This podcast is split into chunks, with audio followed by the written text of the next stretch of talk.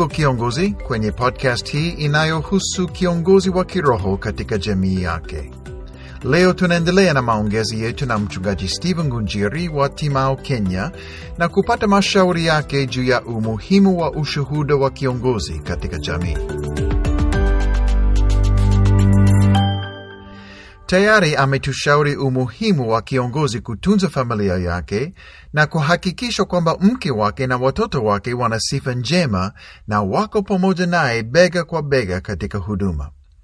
Nakumbuka maneno yake aliyosema, watu wanaotuzunguka wanatutazama sana na kuchunguza familia ya kiongozi.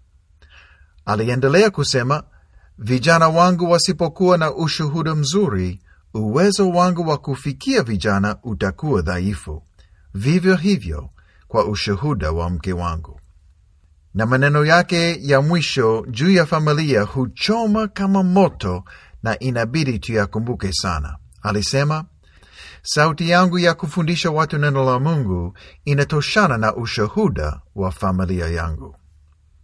Kwa hivyo tumeona kwamba ushuhuda wa familia ya kiongozi ni muhimu kiasi kwamba kama mke na watoto wa kiongozi hawana ushuhuda mwema, basi huduma yake kama kiongozi haitakuwa na nguvu katika jamii. Na katika podcast iliyopita, mgeni wetu alitueleza vile ambavyo yeye na familia yake wanashirikiana na watu wa jamii katika mambo mbalimbali ya kuchukuliana mizigo. Alisisitiza umuhimu wa kujiunga na vikundi vile vya kushirikiana wakati wa furaha kama vile harusi na pia wakati wa huzuni kama kifo. Ameeleza juu ya huduma nzuri za pekee ambazo alianzisha miaka ya nyuma ili kusaidia jamii, kuwabariki na kuwahudumia. Kwa mfano, huduma ya tohara kwa vijana wa kiume na mashindano ya mpira wa mguu kwa vijana na kutokana na ushuhuda mwema wa kiongozi na familia yake na huduma ambazo zinabariki na kusaidia jamii, kuna faida, kuna matunda ya kiroho na kuna mafanikio. Leo tunamaliza maongezi yetu na ndugu Kunjiri na kumuuliza kuna matokeo gani tunapotunza ushuhuda wetu katika jamii na kutenda huduma ambazo zinabariki na kujenga watu katika eneo letu. Mchungaji Kunjiri, wewe na kanisa lako mmejitahidi sana kuonyesha upendo wa Kristo kwa watu wa eneo lenu na kufanya huduma ambazo zinawabariki katika mambo ya kimwili, lakini si hivyo tu, watu wamefundishwa neno la Mungu kupitia huduma hizo zote.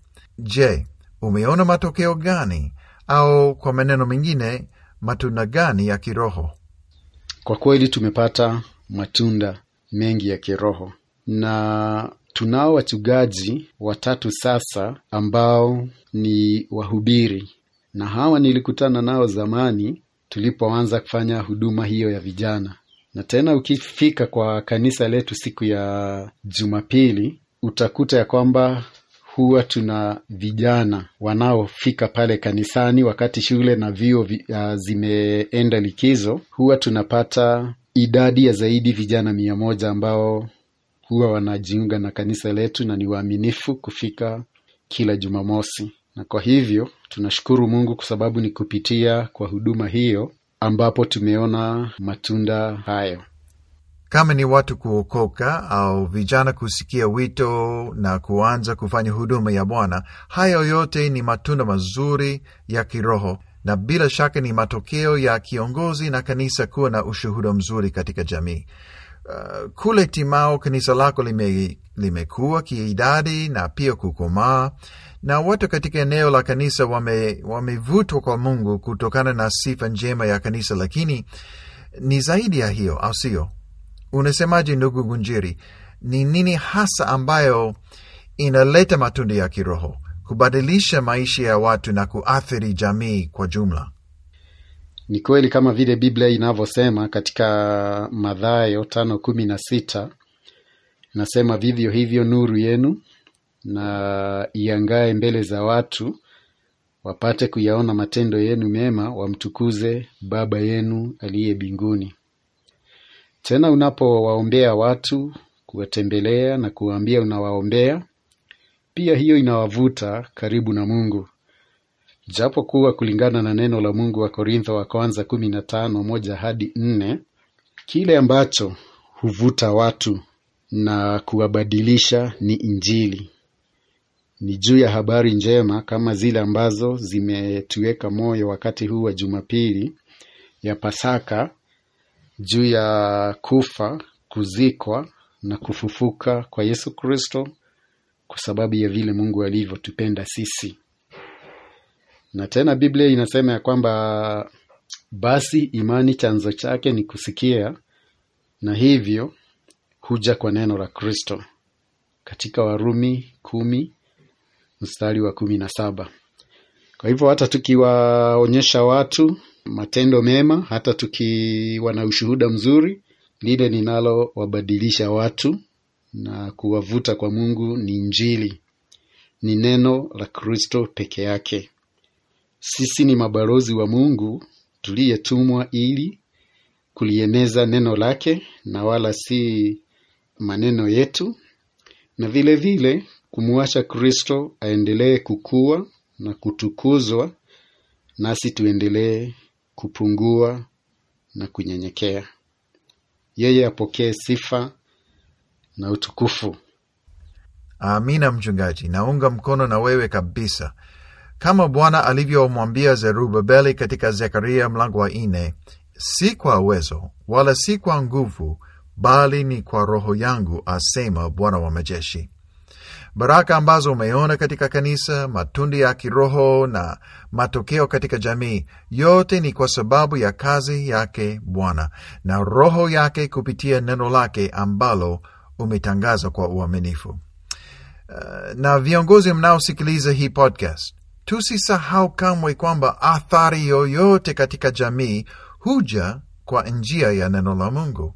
Ndiyo, lazima tuwe na ushuhuda safi na sifa njema. Ndiyo, tunapaswa kuandaa huduma ambazo zinabariki na kusaidia jamii yetu, lakini ni neno la Mungu ambalo lina uwezo wa kubadili mawazo na mioyo ya watu na kuleta wokovu katika maisha yao.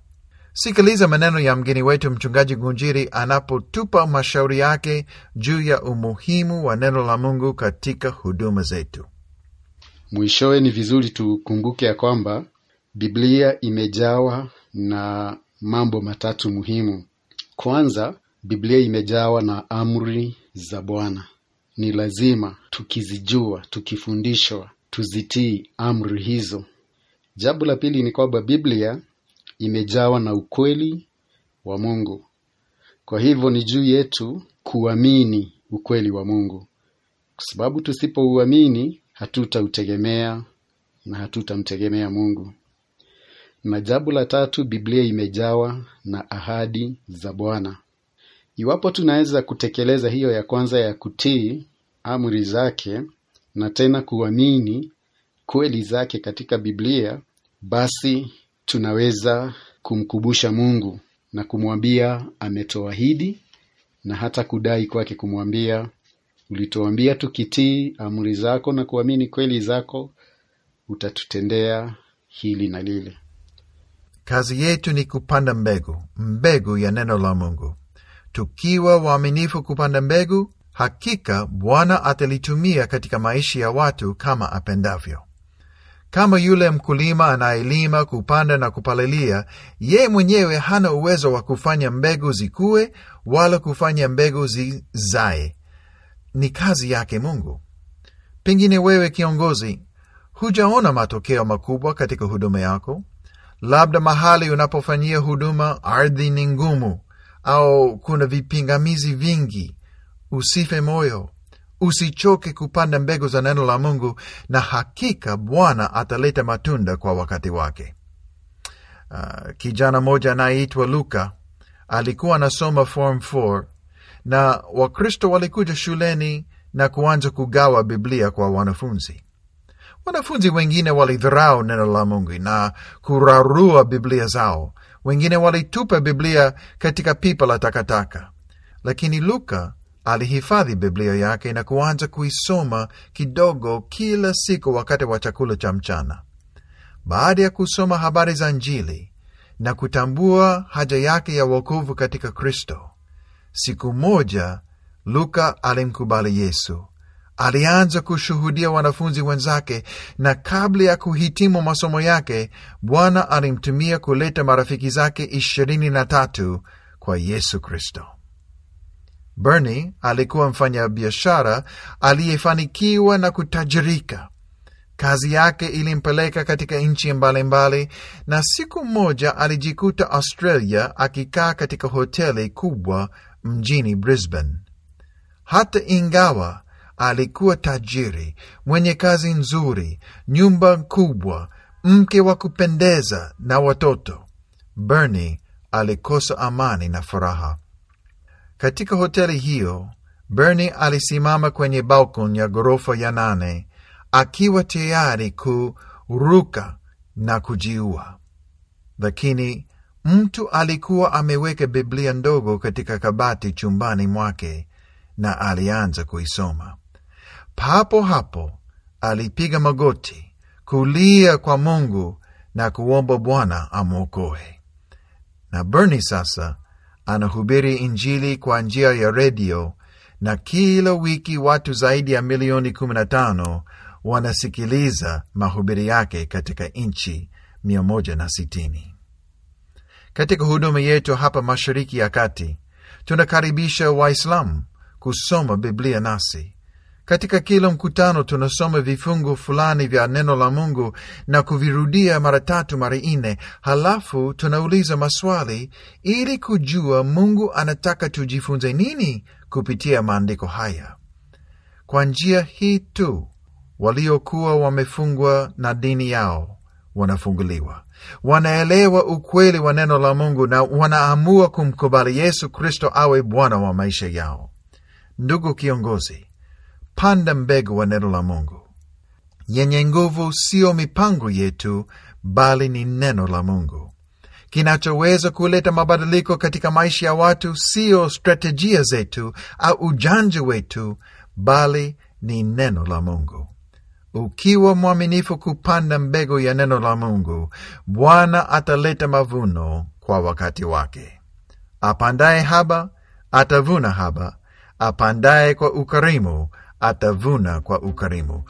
Asante ndugu Ngunjiri, na Bwana akubariki, abariki familia yako na abariki huduma yako. Asante sana, na Bwana wetu apate kukubariki na apate kutukuzwa. Amina.